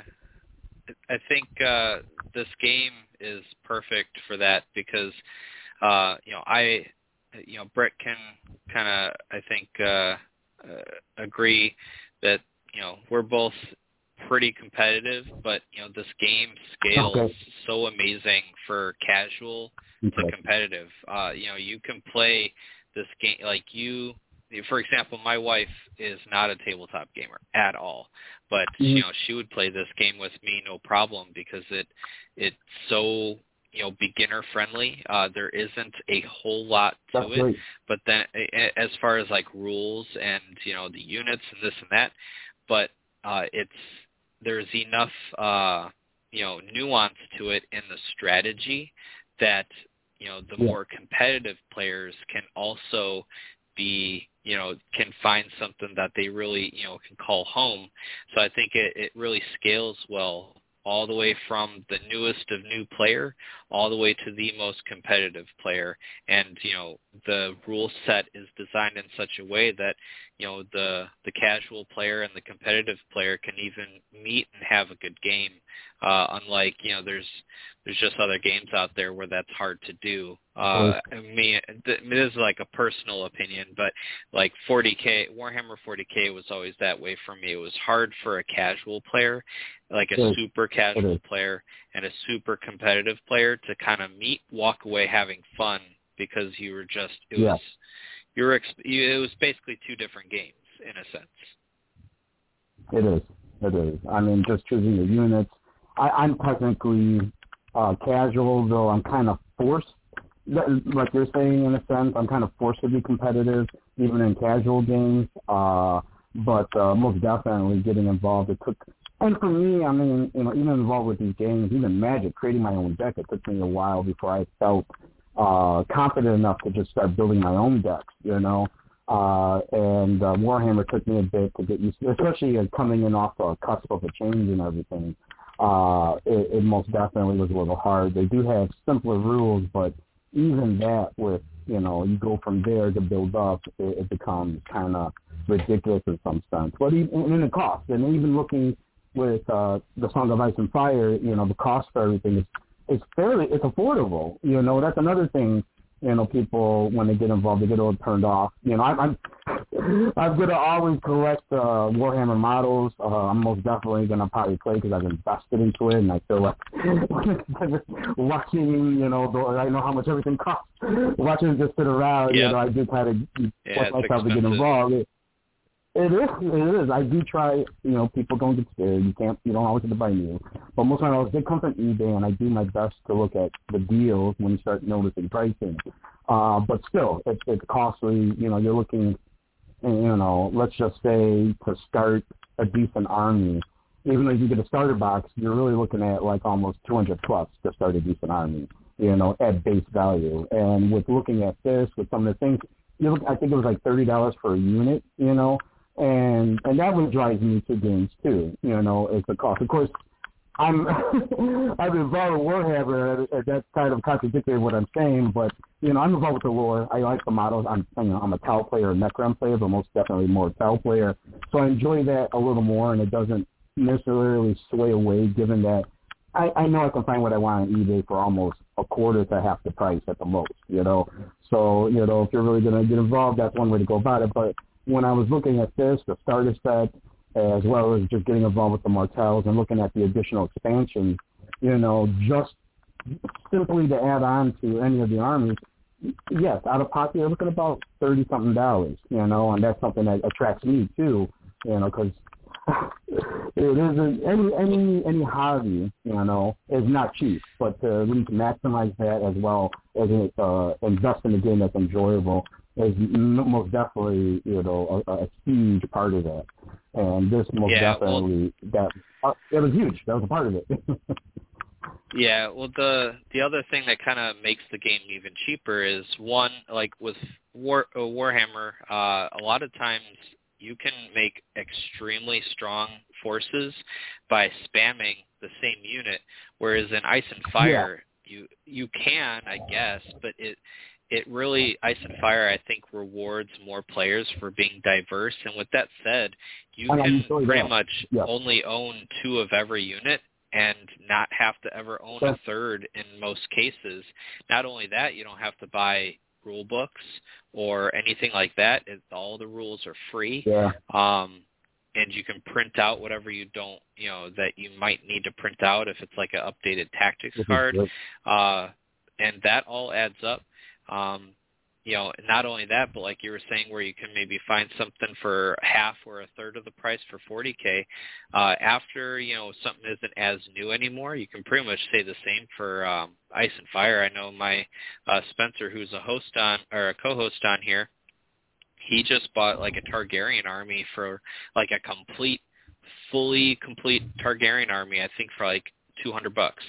You know, and That's not bad. it's it's pretty uh you know it there's i mean i don't know every single game out there but uh i'm willing to bet that this is the cheapest tabletop game there is you know aside from you know if you're talking like something that only requires like you know five miniatures but if you're talking like Yeah, something yeah. that requires like a hundred models or more then you know, I'm pretty sure this is about as cheap as it gets. Uh, if you if you're talking rule book, cards and uh, models and everything and tools. So, but uh, not to cut you short, uh, uh, show's problem. winding down, and we actually have we actually have a, a bunch more callers that we got to get to. But I do really appreciate you calling in, um, and don't don't forget to uh, message me, uh, and then uh, I'll let you know if you either win a unit box or a starter. I appreciate that, guys. And now I am following the show and I'm going to listen to all your commentary on everything. So I appreciate that. Thank you all. Yep, I appreciate it. Thank you. Thanks for coming on. All right. So uh, I see two more callers on there. Do uh, um, again? I'm going to go in the order that you guys called in. Uh, so one three six nine. I'll let you on in a second. Uh, zero zero three seven. Uh, just hang in there. Um, I'll get to you. Uh, we will easily have enough time for both of you. Um, anyone else that's uh, thinking about calling in, definitely do it because uh, I think we only have time for probably three more callers, at very most four more. I know Brett has to leave soon, uh, so but I will bring on caller one three six nine. Thank you for uh, calling in. Hey guys, how's it going? Hey, where are you calling from? I'm calling from the east coast of Canada here in Nova Scotia. Nice. So, uh, what uh, what are your thoughts on maybe anything that we've talked about already, or even just kind of the state of the game if uh, maybe you didn't catch uh, the other part? Well, I definitely going to mention one thing you said earlier. Uh, coordination tactics in Martell's is a terrible idea. Please never do it. I've been saying this about about Greyjoys. Um, I've heard. If, I I don't know if you guys recognize my voice or not at all. Uh, I'm I'm common on Discord as Gamma Zero One Six. You probably run into me at least once or twice. Probably. Um, but Brett, I've been uh, saying that that Greyjoys are never allowed to get a quickfire unit because we have a coordination tactic and then Bastard Girls, and then Relentless, and the fun shenanigans you can have with all that. So please never let Martells get it, unless you give it to Greyjoys too. Like, come on. uh, that's fair. But other than that, I mean, short side of Mance being a little bit strong right now, I've been really enjoying the current balance of the game, having played it since essentially the Kickstarter. So Nice. Yeah, the Mance is definitely, I think, uh, kind of an issue. Um, but I, I agree. I think the game is in a great spot, uh, especially because you know you could probably just pick like five things, you know, in each faction that either need a buff or a, a you know a nerf, and you know you know, when there's such little things in every faction that you can kind of just have a small list to change, I think that says a lot about the state of the game. definitely. So, uh, what uh, uh, faction are you playing at the moment, or uh, or do you only have one faction, or kind of what uh, what are you doing at the moment? Uh, I have mostly been playing Greyjoys since the start of 2021. Um, I did. I have tipped my toe back into Starks. I've had some decent success back in 1.6 with some Stark lists. Um, Brett will probably remember my my fun Bowman Crannogman list for 1.6. Um, and I, I still, yeah, Yes. I I definitely still play the Lannisters, and uh, I picked up quite a big neutral force. So I have I have a lot of the originals, but once Greyjoys came out, they have been my first love from the show, even into the into the books now that I'm reading them. And if ever there becomes a Stark Theon, I might switch back and play him for quite a bit. But uh, Greyjoys are really really my jam through and through and through. Nice.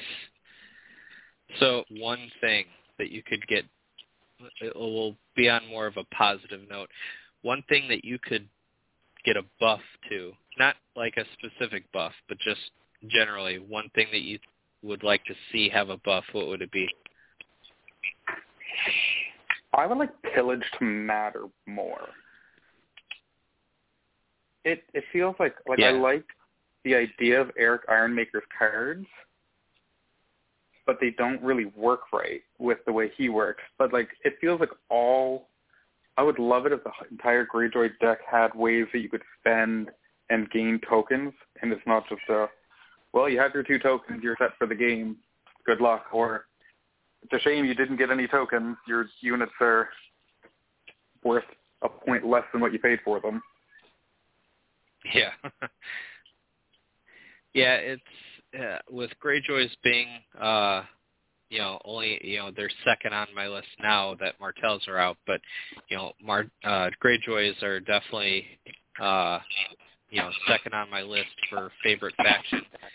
Um, I'd agree with that. I think pillage, you sacrifice too much to get the buffs that uh, that the cards are trying to give you for expending the tokens. Yeah. And what do you like, think, Brett? A lot of the yeah. Um, for Greyjoys, I, I the interesting thing is that I find uh, Rodrik to be almost mandatory because in my experience playing Greyjoys, when I've gotten cards in a decent order, uh, it's been a, it's been a good game. Um, even even in the ones that I lost, it it, it felt like a fair, reasonable game. I've had games where my opening hand is like Iron Price, Iron Price, Blessed Stone, Blessed Steel, and then I was sad. Uh, like those are those are good cards late games, but also I can't hold on to them. Um, you know, and so it's bad feels. And I know that that you can make a case for that being true for any army. Like, oh, I played Martells and I drew into two Rising Temps. At least it starts to work round two, I guess. I mean, you want to draw Rising Temps round three, four, well, you know, later game, depending on the priority. But it's not. I don't think that it's as pronounced for anybody else as it is for Greyjoy. Um, because those cards are what you need in the late game to swing the game, either to swing the game back for you or to or, or uh, keep you from being crushed. You know, so drawing them early, early, early is bad, and so you end up like, okay, I'll throw away Blessed Stone, one of my Iron Prices, and then you're holding one Iron Price, and you know there's other cards that you need and want. So I guess my long story short, um, even for cards like Overrun, uh, I would like to see something added where we have the discard the card, draw a card. Maybe you can draw a card, put this one back into your deck, just on very select cards. And I would say the Iron Price, Overrun, and you know maybe some others could be a candidate for that. Just stick it back into your hand. Or if you gave it the ability to attach and you can remove it when you remove pillage and get the effect or something, it's a bit more telegraphed, but it's better than having that card dead. So I don't know. Maybe something they can tinker around with. I think I think as far as the Greyjoys, that's the biggest issue I see with them. I I, I, uh, I they need some way to help their card order that isn't just Rodrik, uh, because being cornered into taking Rodrik isn't a feel good. And then I think a lot of Targaryen players would agree as well that it sucks drawing Overrun. Such a good card you draw overrun one or two of them early game, and they're gone. Now you've lost that effect. So that's my take. But I'm a limited Greyjoy player. I don't play them a lot.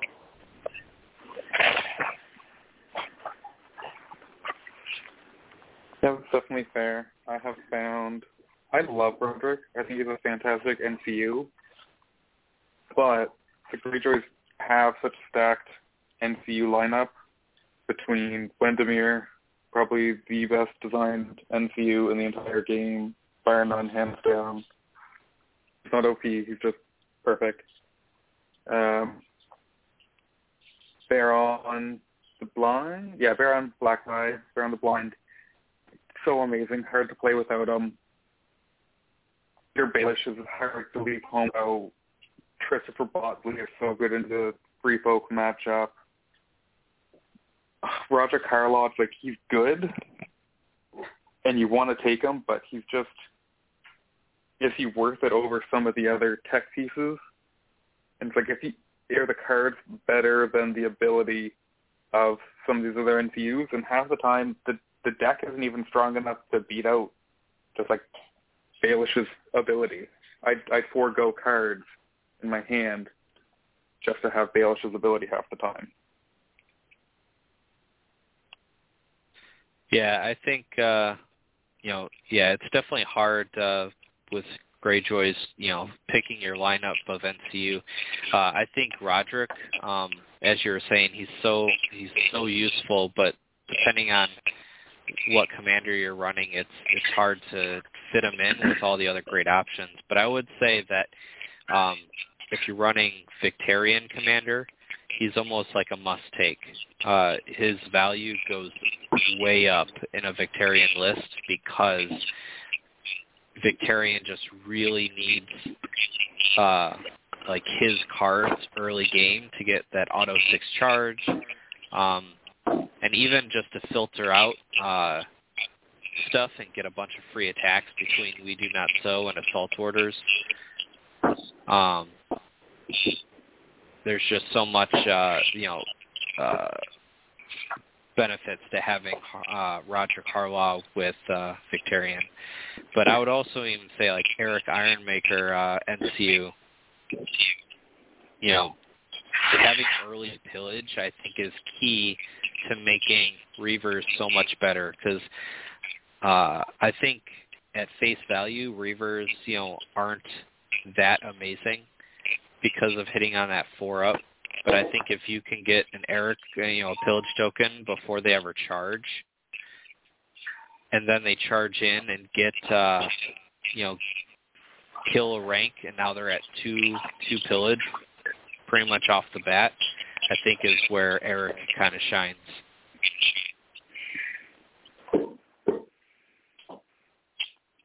Uh, Erik is hit or miss for me. I like to run them if I'm running double Iron Makers, which is a list I should probably stop running because every time I think it's going to be great having a 2 plus 5 plus on two units, especially because I run uh, Euron attachment in one of them and have Asha Commander. And Erik Ironmaker is almost mandatory for that list to get that 2 plus armor going right from round one or round two, sorry, on both units. But I've I've run them with Reavers, I've run them with Reapers, and it is nice to be able to hit on that three or that four, or sorry, the hit on the three or the two early with the Reavers, or get that plus damage with Reapers, or the the extra um, minus to leadership from Silence Men. But it the the pillage tokens almost don't do anything outside of that. And he's good for two rounds to get two tokens out. And sometimes it feels like even just having a unit of cutthroats would have been better to hit on threes right from the start anyway, rather than to have to spend a four point NCU to get there. And like the the cutthroat can get to a free reroll and a vulnerable token out so I've I've been finding Reavers, which were a unit I used to think were amazing, have been feeling lackluster with the last update because they made other five point units that were competing for the same slot better. And it just it, it feels like it's Greyjoy's kind of stagnated. They were doing great in season 2021. Uh, when season one came out, uh, we didn't lose anything because the only thing that got updated were To the Last and Relentless. Um, I will miss my Relentless Bastards Girl shooting, but uh, I think it's worth it for losing also. um, it it just feels like the the things that got buffed in other factions just pushed pushed out everything that was unique and powerful in Greyjoys to the fact that it just we feel like we're treading water. Uh, no pun intended to try to stay afloat. Oh my God, water pumps! Is, I'm honestly not meaning to do this, but it's amazing. Um, just just trying to keep keep with the rest of the pack. Yeah, I I would say, um, you know, a lot of people have made the cutthroat comparison, and I do agree that uh, that just already hitting on a three is is desirable. I think where it kind of where I just like the Reavers better is, um, you know, having that sundering uh, naturally. And I know the cutthroats can get a vulnerable, which is somewhat similar, but um, you're not you don't feel obligated to activate the Reavers early Whereas with the cutthroats, obviously, to get that uh, the rerolls and the um, and the vulnerable you have to activate before whatever you're attacking is activated. Uh, not only that, though, part of the survivability that the Reavers would have is um, uh, having the pillage tokens that you can use uh, your um, Iron price. uh, iron price. Yep. So even with all that said, yeah, it is still pretty close to cutthroats over the Reavers, but I don't know. I think the other upside to the Reavers is if you're if you're looking for high activation Greyjoys, because that's kind of how I run my Victarion list.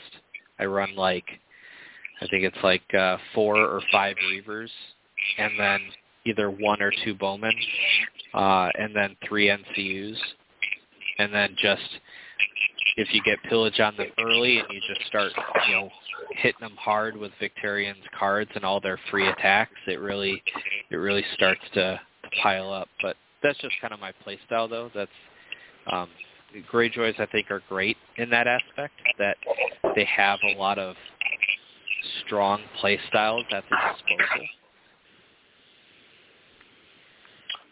Yeah, they don't really have one like standout. This is the best um, commander to use. This is the best list to run. Like I think I'm not sure who our highest rated commander. Like if you're looking at stats wise is, I feel like it's probably Baelor, Black Tide, or Dagmer.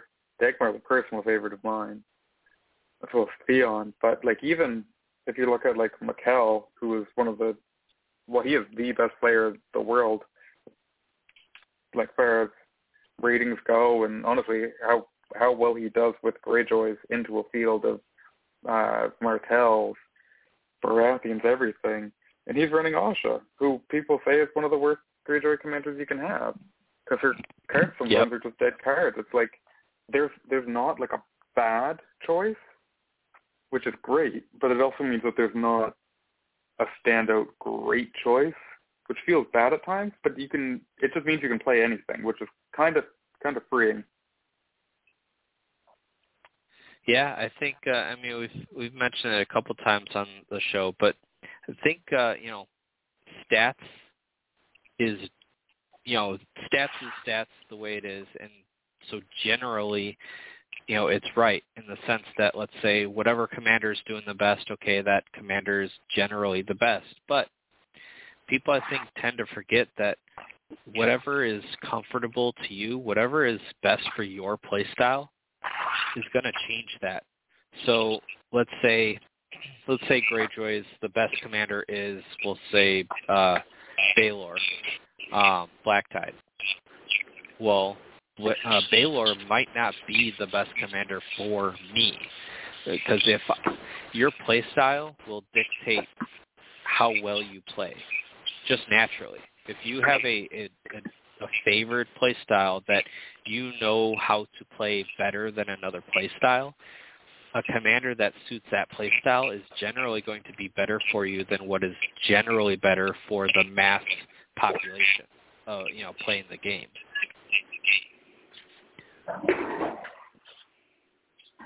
But all right, so uh, it looks like Brett had to go. Um, we're winding down. Uh, I do really appreciate you calling in. Um, you know, and don't forget to message me afterwards, uh, and I will let you know if you have won. Awesome. Thanks for having me on again. Yep, thank you. Cheers. Bye. All right, so we have one more caller, unless someone else calls in after uh, afterwards. But uh, caller zero zero three seven. Thank you for calling in. Hey, Dave. It's Luke Hartman from Huntsville, Alabama. How are you doing? Oh man, disqualified. Bye. yeah, please do not do not put me Don't you have enough starters? for- Jeez. Dude, I do, I do. Don't put me in consideration for the giveaway. Uh, no, I, Oh, just, I I just enjoyed calling and listening in. so, what's your uh, thoughts on the state of the game? Oh, it's definitely it's definitely in need of change. Um, I, I think you know it's kind of like a puzzle. Once you've solved it, you're you're kind of bored and ready to move on. And I think uh, excitement and, and hype about the game to continue and to really kick off 2023 on the right foot. I, I think change is just necessary. Yeah, I'd agree. Um, I'm still having fun, uh, but it's definitely I don't know. I'm still kind of discovering Martells a bit, but yeah, for the most part, every other faction, uh, you know, there's you know not a whole lot going on. I mean, granted, there there's still a little bit to discover, at least for me, with a lot of the new hero boxes. But outside of mm-hmm. that, yeah, a lot of it's a lot of it's kind of more on the predictable side. Yeah, and I agree. And it's a great point about the new hero boxes. Uh, I've been playing around a lot with Targaryens lately, and I've been playing a lot with Marselen from Targaryen Heroes 3, and it has been so refreshing. Uh, to, to be able to put Targaryen lists together without Drogo and feel like I have a commander who has a significant impact on the play style. And it's my play style, right? Like Marselen is everything I would want in a commander personally. Um, he brings so many Stark elements to Targaryens that that feels home for me. But but you're right. Like playing around with these hero boxes, finding a way to keep the game fresh uh, is is definitely key to staying interested. Yeah, I think hero boxes are definitely the best um, things you know, other than maybe sometimes, you know, like a new faction, you know, with uh let's say Martells, you know, they don't have a range unit or a cav unit, you know, prior to what was just released. But when when a new faction needs a certain element, those are always super exciting to see. But otherwise, you know, I think you know, I don't get more excited than when I see uh hero boxes uh revealed. Mm-hmm. Um they just add the most, in my opinion, the most content to your faction. Uh, just a single, uh, just a single hero box feels like you just it expands the number of things you can do uh, by you know just by a ton. Even if it's only you know two commanders, like two NCUs, and like three attachments or something, it's just you know, because you're never gonna, uh, you're usually never gonna just run a list that has all of those things in one list. Usually, it's like two of those things. Which, with that said, yep. now that means like you could be playing another 20 games, 30 games before you've even really played enough of the hero box to really get a feel for everything in that hero box. Absolutely. And like Stark Heroes 3 that came out early 2022, and I still feel like I haven't really even unlocked the full potential from that box. Right? I think there's still so much potential going forward for like King Robb and CU. Um, if any if any changes are ever made to outflank and field control, um, that just that will open up Robb King in the North NCU, and that opens up a lot of lists to um, one of the Stark Wolves that's kind of rarely taken which is Grey Wind. And now, you know, you can look at taking Grey Wind and Shaggydog and, and Lyanna uh, as an NCU since you're bringing two dogs. And, and that, I mean, that right there just adds so many more list building options, you know, and that box is several months old. To mention, you know, we're kind of talking about as if you only play one faction. You know, you could be in like yeah. my boat where I play every faction. And so when you hit, get hit with like four hero boxes all coming out, I mean it. You know, I I haven't even been able to fully. uh I like personally have not played with uh either Baratheon hero box, uh the Targaryen hero box, and have played with almost nothing of the Stark hero box. I've played against all of it quite a bit by now, but I've just been so like in engulfed in playing Martells and then Greyjoys before that that you know even though I play a little bit of all the armies, I just have not been able to even you know remotely test any of that stuff myself. Um, so it just you know there's just so much to it. Especially you know it's not that out there for someone to play, you know, three, four, or all the factions because of how affordable the game is. Mhm. Yeah, so you know, don't nobody out there should really feel like that there's there's nothing to do because there's there's bound to be something that you haven't played yet or you haven't tried yet. Um, and that's one of the things I'm most excited about is this weekend, uh, this Saturday, Rocket City, we're having our uh, first tournament at High Ground Hobby, and we're expecting probably between 10 to 16 people, which is a good number for us. And I'm going to be playing Targaryen, uh, not for the first time, but it'll be the first first time really breaking them out for anything that's recorded on stats.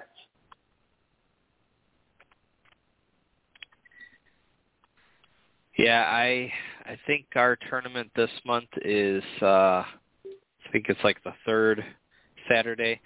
Something happened. We normally do the second Saturday every month. Um but something happened and now we're I think we're on either the 21st or 28th. So we'll see uh how it goes, but um we've been having some pretty uh awesome uh turnouts. Uh last one we had I think 12 and, I, and that was with like four people that always come that just had something come up so we could have easily had like 16 so i'm i'm super excited i think uh i think by mid year we could be upwards of like 18 to 20 people regular like on our regular tournament so and then how did uh how did your event go with the all the um starter boxes Yeah, so that so that went well. We've given out uh, six out of seven, and I tell you, you know, I've learned so much about how life can just impact people's plans. Uh, one of the individuals who got a box had a baby, uh, his first, uh, celebrated the birth of his daughter.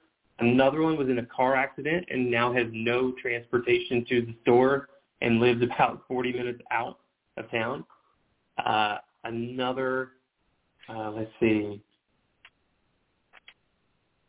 oh, I can't remember what happened to him, but uh, oh, two of them are store employees uh, at High Ground Hobbies, but they are basically so busy um, with running the store that, that they don't get to play on a regular play night. Um, they play like after hours on their own time. And then uh, we just had a lot of other guys who, you know, this isn't their first and only miniatures game. It is, you know, either their second or their third. They're also playing like Star Wars Legion. They're playing 40K. They're playing, you know, some are playing Blood Bowl. Elite just started up. So we got guys who kind of have a hand in many different pots. And for our group, uh, our original group, uh, Rocket City Golden Company, you know, the majority of us, this is the only ministers game that we play. And we kind of play Song exclusively, and uh, that's not the case for a lot of the guys that we've added. So uh, we're, we're being patient with everybody. You know, there was no real expectation of having to show up and having to play when we gave the starter boxes out. Um, one individual who got the Martell box did end up moving uh, out of state, um, but we found them another gaming group uh, local to them where they moved to. So, so that all still worked out. Uh, you know, another player get into the game, and it it has been good, but it's also been a challenge. You know, I, I didn't, I don't think I expected it to need to be as hands on. Um, I'm kind of a self-starter, so if somebody gave me a starter box, like I would run with it and learn everything about the game and do it all on my own. But uh, that's not the case for everybody. So we have done a little bit of hand holding, uh, a little bit of kind of you know begging people to come to an event or to play our game over one or another, uh, and that has been the challenge. The thing that I think will help us in our cause would one would be this next update coming out. Um, I think it'll generate excitement for our veteran players as well as some of our newer players um, to know that they're kind of coming in fresh, just as we are. And I think uh, if we see some more, you know, marketing uh, from Cool Mini or not, I think in 2022 we saw eight articles posted for Song of Ice and Fire, um, and I think I get an ad for Zombicide every week. So it, it would be really nice to see maybe that double in 2023 you know, I'd love to see uh, a news article from CMON like every three to four weeks uh, regarding Song of Ice and Fire because I tell you, for a lot of these guys that we introduced the game to and gave the starter box to, we were the first time they had ever heard about Song of Ice and Fire. Yeah, that's. I'm not surprised. That's you know a big reason why you know I I do this show even you know I, just to kind of get the word out there to you know give people something to listen to to kind of hear about the new stuff um kind of you know even just shout out the other content creators so that they know where to go and what to you know look for uh you know because as much as I absolutely love CMON, I think they do an amazing job. I, you know, this is kind of this isn't even on Fabio or Michael. This is not even that's you know because it's not fair. It's not their department, but I think CMON really needs to, uh, you know, give the marketing department you know an overhaul or you know some more love or something or maybe who knows maybe they just don't even have anyone they just need to hire someone but you know the marketing and advertising department really needs to I think go into overdrive and uh, really start to push this game hard. Because at the moment I feel like you know the community is what's doing it you know doing like 99% of the work which is great. You know it's great when a community does that but uh, I think CMON really needs to like do do more of a hand in hand sort of a um, approach. I agree, and and I think you know I think you do a great job. I think uh, the other content creators do a great job. Like that is when I first started this game. That's what really sold me on it was listening to Small Council Radio and, and all the other content out there. Um, but it does it does mean a lot more when it comes from the official channel, right? When you know, oh, this game is this game's really active man, this company really pushes this game uh, because you you see or you hear so much about it, or or even if you just go on the website and the most recent article is you know recent. Um, I, I don't remember, but I think the most recent article on the CMON website right now is from like August or September. Um, so it would be it would be really nice because I remember when I first got into the game, Dave, uh, the Visions of the Flames articles were coming out, and this was in yeah, like like every week. January 2021, right? And yeah, every week there was a new article, and man, I mean, the hits on that CMON website had to have been as high as they've ever been for a Song of Ice and Fire. Um, they don't have to get back to that pace, but I would love to see some more frequent uh, posts and content. Yeah, I think uh, you know they could probably even find someone from the community to even do it. You know, to write up the articles and stuff. You know, for example, you know, just another person looking to be like a content creator, but in the sense of an article, you know, format. You know, because like, you know, we do this show for free. You know, we don't we don't uh, like get paid for it. They don't give us product. We don't get anything from CMON, but we still do it for free. So I guarantee you mm-hmm. that they could find someone that would write easily be willing to write up articles for them. Obviously, they would vet them. Obviously, they can't just release whatever. You know, you know, there's a lot of sometimes there's a lot of red tape with that stuff. But even if it was, let's say, financially, they just couldn't afford to, you know, pay for someone to make articles you know, I'm sure there'd be someone in the community that would easily be up to do that job. Um, you know, but uh, yeah, I agree. I think something vision like a revamped Vision the Flames or just something, and even if it was like just every other week, you know, just something to build up the hype. Um, even if it was like developers notes like hey guys this is what we're working on.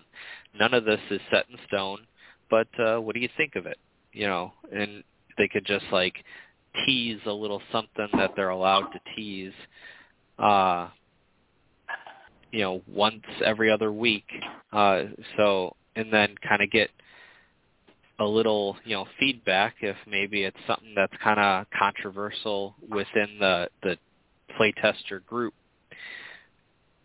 uh you know without having to release like an entire file of stuff because I, I know that that could cause a lot of issues within the you know development uh process but I don't know there's a lot of things I think they could do.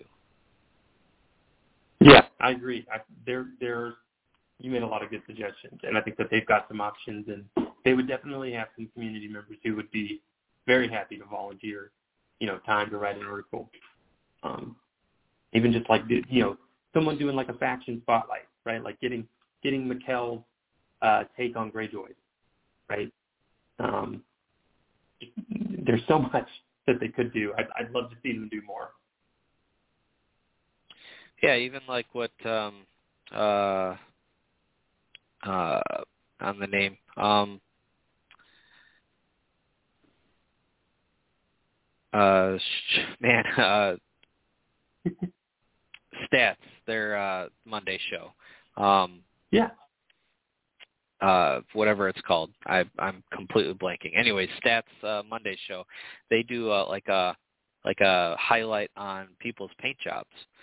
You know, they could. You know, it's cool mini or not. I mean, that was like what it was founded on was you know people's painted miniatures um you know they could just even do like you know one article every other week opposite of the week where you know they're talking about the game itself and then just highlight people's paint jobs. And you know you could just you could like email them with submissions and then they could take the submissions that they like and make an article on it of uh, you know what their you know what the paint job was inspired by, and this and that. You know, just a bunch of stuff like that. Yeah, I'd love to see that, and I think that that would be easy to, you know, you wouldn't have to do a lot of proofreading, right? Like an article, um, because they're just images. So you could have somebody on the marketing team just, you know, put out a, a uh, tag us on, you know, Twitter with hashtag, you know, whatever, painting Song of Ice and Fire miniatures. And uh, just, you know, once every week or every other week, round up a few, you know, select favorites and then make an article. An article just showcasing your community paint jobs. I think that's a great idea, Dave.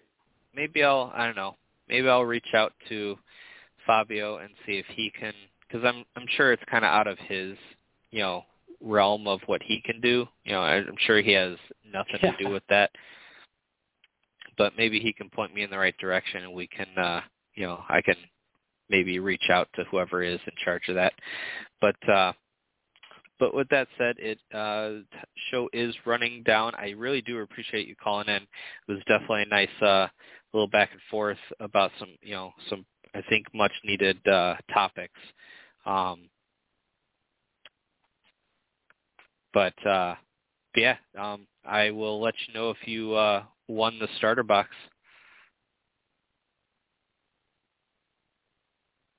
Hey, I'm sorry. I think you I think you got a little choppy there. I didn't hear you at the end. Um it might be me. Can you hear me now? Yeah, I can hear you better now. Sorry. okay.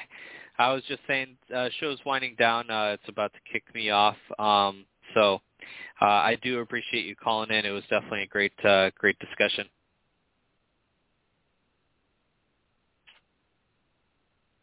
Man, it was choppy again. Sorry, Dave, but if you can hear me, uh, I just want to tell you thank you for letting me on the show. I just wanted to remind everybody about the Cherokee Open in North Carolina at the end of February.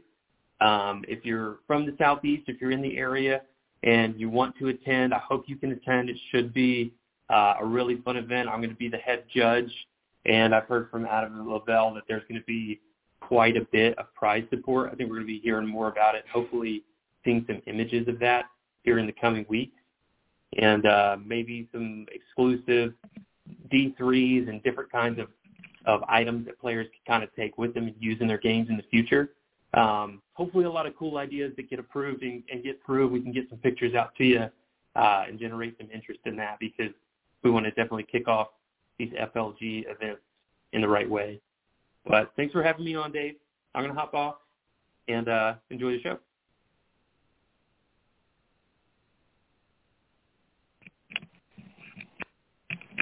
All right. Thank you for coming on. Um,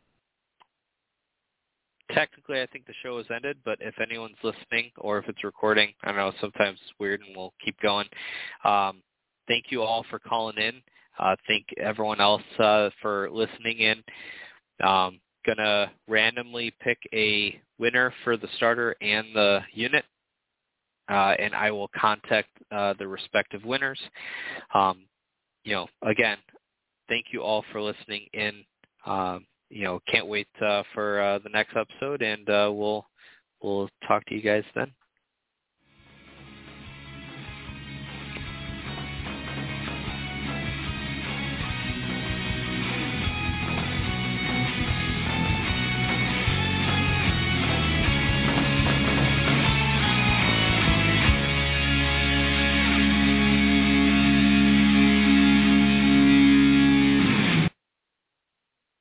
Still here.